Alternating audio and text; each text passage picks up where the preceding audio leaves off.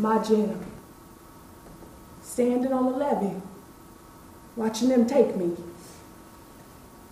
Nothing he can do about it. Just stand there and curse him that sell me.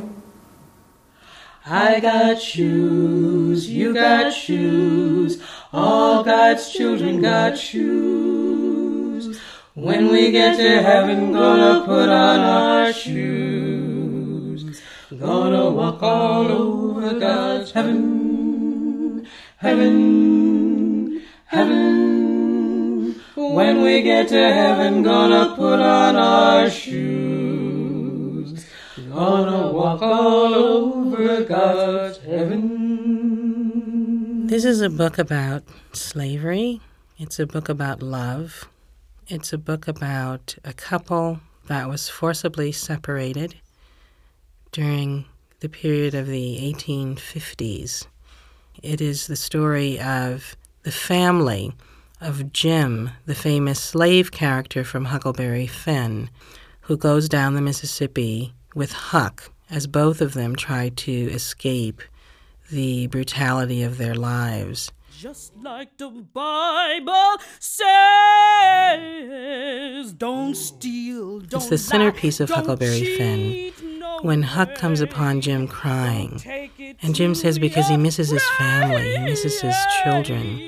And when he realizes that Jim is a father who loves his children and cares for them and misses them, he realizes that he has to help Jim escape, even though he's been taught all his life that's the wrong thing to do. So I decided to take these characters and tell the story of what happens to them after Jim escapes. There are many essays and arguments about it in print, but I thought let's give a literary answer. Let's imagine Jim in a new way. Let's imagine who he was to his wife and children and not just to Huck. I ain't having no babies, so I ain't gonna marry.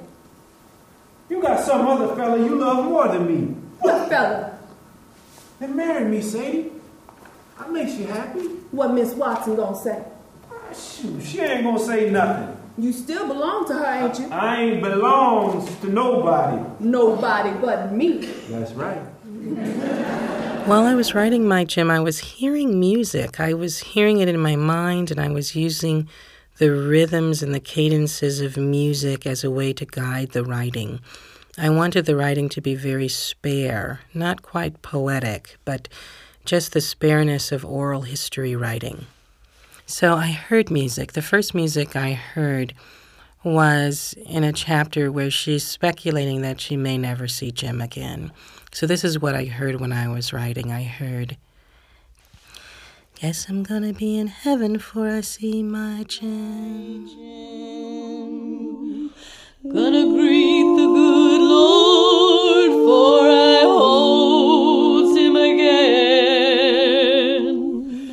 Guess I'm gonna be an angel for the light of his smile touches my face one more time.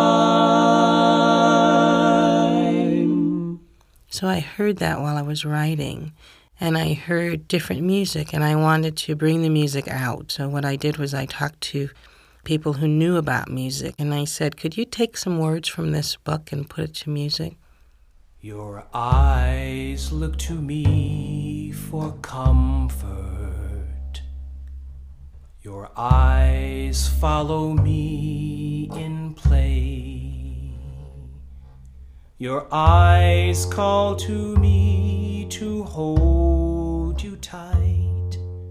So, Huckleberry Finn is a very controversial book to teach, and because I teach and have taught many students of all ages and have taught students about slavery and about history, I thought that I would address the controversy in a literary way. I hope that people will feel a feeling and an exploration of what it's like to really, really love somebody and to love them when you can't be with them, when you're far away, to feel their love surrounding you. Sweet dreamer, wake on your freedom day.